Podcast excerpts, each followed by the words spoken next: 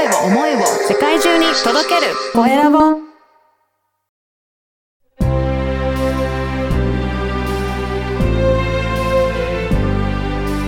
経営者の志こんにちは、コエラボの岡田です。今回は、フォニックス英会話講師の坂下悦子さんにお話を伺いたいと思います。坂下さん、よろしくお願いします。よろしくお願いします。はい。あの、以前も369回に出演いただいたということですが、あの、ぜひまた、初めましての方もいらっしゃると思いますので、ぜひ自己紹介からお願いいたします。はい、ありがとうございます。私は音から学ぶ英会話、イフォニックスアカデミーで講師をしているフォニックス英会話講師の坂下悦子と申します。はい。よろしくお願いします。今回、このフォニックスというのところも、まだ初めての方もいらっしゃると思うので、ちょっと簡単にどんな、えっ、と、英会話なのか教えていただけますか？はい。えっと、日本の英語の勉強っていうのは ABC をうん、うん読むところから始めて、そこからいろんな単語の綴りとか読み方はい。と意味っていうのを、これ全部丸暗記で言ったと思うんですけれども、実は英語圏の人っていうのは、これ全部丸暗記じゃなくて、はい文字と音には関係性があって、こういう綴りだとこういう音になりますよっていうのがあるんですね。うん。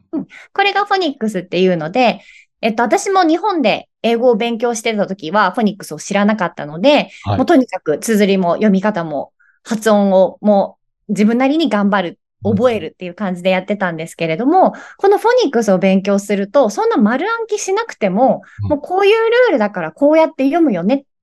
であその音っていうのはこうやって出すよねっていうのも全部一緒に学べるので、うんフォニックスを学んだことによってリスニング力と発音が短期間でものすごく改善されたんですね。はい。でも、日本ではなかなかこのフォニックスが学べるところが少ないということで、このフォニックスを専門とした英語のスクールをやってます。そうなんですね。あの、この生徒さんたち、どんな変化があるか、そのあたりも教えていただければと思いますが、どうですかね？はい。フォニックスというのは先ほども言ったこの ABC。この ABC の方の読み方は皆さんわかると思うんですけれども、単語を読むときは、は a, b, k, e っていう、こういう音読みっていうのがあうんって、これをあの A から Z までしっかり覚えるところから始めていくんですけれども、はい。実際皆さん大人の生徒さんが多いので、お悩みっていうのは、やっぱり英語が聞き取れないですとか、うん。この文章がうまく発音できませんっていうようなお悩みなんですけれども、え、そんな、あ、ブックみたいなところからやって、うん。私の悩みは解決するんだろうかって最初ね、あの心配に思われる方も多いんですけれども、この、この音読みっていうのがやっぱり英語の音の基本になるので、うん。とにかくこの単語を発音よくするにはっていう風にやるよりは、この英語で使われている基本的な音をどうやって出すのかっていうのをしっかり練習して自分のものにしていただくと、それだけでこの聞こえ方うん。と自分が読む時の発音がうん。皆さんが思ってる以上に変えることができるんですね。そうなんですね。これ読むだけじゃなくて、あ、あの耳で聞こえるのもよく聞こえてくるようになるってことなんですか？そうなんですよ。人間っていうのは自分が発音できる音は聞き取れるっていう性質があるんですね。なるほど。はい。なので、発音できない音が、今の日本人の状態だとたくさんあるんですけれども、しっかり英語の音をの発音を練習していくと、日頃使ってない音も発音できるようになる。で、それも聞き取れるようになるっていうので、リスニングもね、短期間でかなり変わってきます。そうなんですね。じゃあ、思った以上に早く英語が発音できたりとか、うん聞き取れたり、そういった成果が出やすいんですね。そうですね。フォニックスの基基礎のレッスンは最短6時間なんですけれども、それだけで、あの変化を皆さん実感いただいてます。じゃあ本当に、えー実際にすぐやってみたいっていう方なんかは、本当にこのフォニックス学んでいくと、うん短期間で成果出せるっていうので、すごくいいですね。そうですね。うん、そして、あのー以前出ていただいた後が、あのーポッドキャストの番組も開始されたっていうことですよね。はい。はい。ぜひ、この番組の内容もご紹介いただけるでしょうか？はい。このフォニックスっていうの、やはり皆さんまだなんだろうっていうので、わからない方が多いと思うので、こういうのをわかりやすく、いろんなトピックを交えながら説明していく番組を、あの、声ラボさんとうん協力をさせ、協力していただいてやっております。はい。で、このフォニックスで読み解く英単語の仕組みっていうことで、あの、今まで YouTube とかでもよく坂下さんは発信されていらっしゃいましたけど、この番組ではお二人でやってるので、なんかどんな感じでレッスンしていただけるのかっていう、そんな様子もなんかイメージしやすいですかね？そうですね。どうしても一人でやってると、私がこう一方的にこうなんですっていう感じで終わってしまうんですけれども、はい今回は神谷さんっていう方と一緒にさせていただいてるので、うんこう二人で話をしながら、えっと、フォニックスを使うとこうだけどうん、やっぱり日本人の感覚だとこれってこういう風に思っちゃうよねとか、うん。こういう風に発音したくなっちゃうよねっていうのを、こう一緒に話しながらやっているので、聞いてる方も、こう自分の感覚と似ているところがあると思うので、すごい理解がしやすいかなと思います。そうですね。神谷さんもほとんどあの、フォニックス知らない状態で習い始めたという状態なので、皆さんの感覚とまだやったことのない方との同じような感覚で、えー聞けるんじゃないかなと思いますのでね。こちら使ってもレッスンしていただけるといいですね。はい。で、神谷さんもどんどんどんどん発音上手くなってきてます。ねなので、最初の1回目から聞いていただくのがもしかしたらいいかなと思いますので。そうですね。は。はいい。あの、ポッドキャストは本当に最初から、えー何度でも繰り返し聞けますので、そういった意味でも、あのぜひ取り組んでいただけたらなと思います。そして、あの最近、Kindle の書籍も出版されたということですが、こちらはどういった内容でしょうか？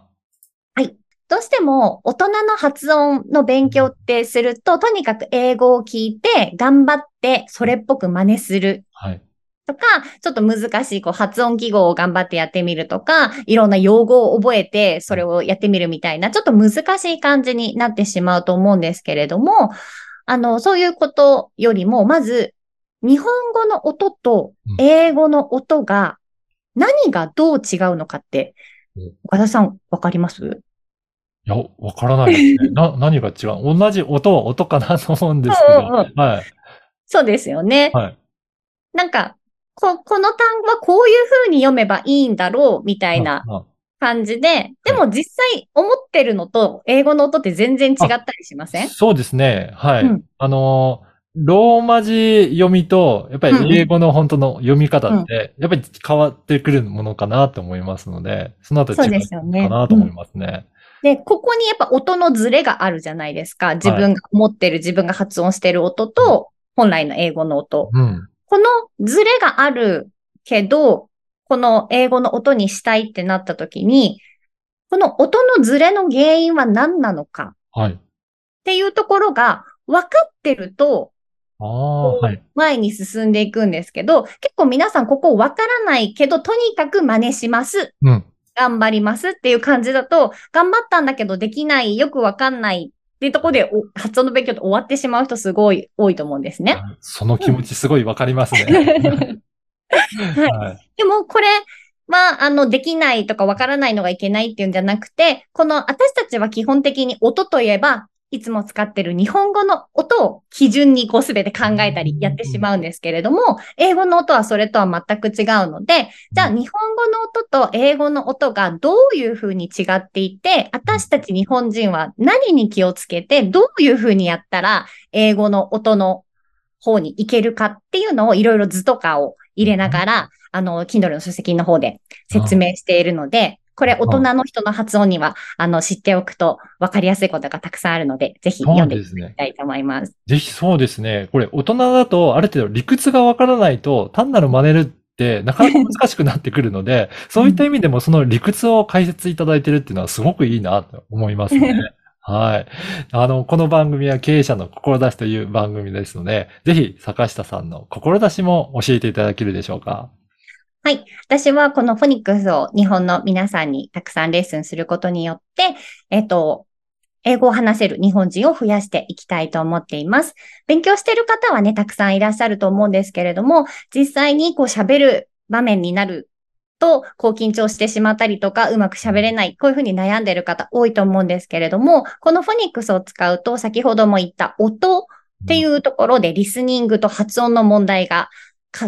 短期間で解決できるようになってきて、自分の発音が良くなったりとか、リスニングができるようになると、すごく英語できそうっていう自信が持ててくるんですね。生徒さんでもそういう方たくさんいらっしゃって、はい。文法とか会話の練習はまだまだっていう段階でもフォニックスをしっかりやると、そこの音の部分が攻略できてくるので、街中で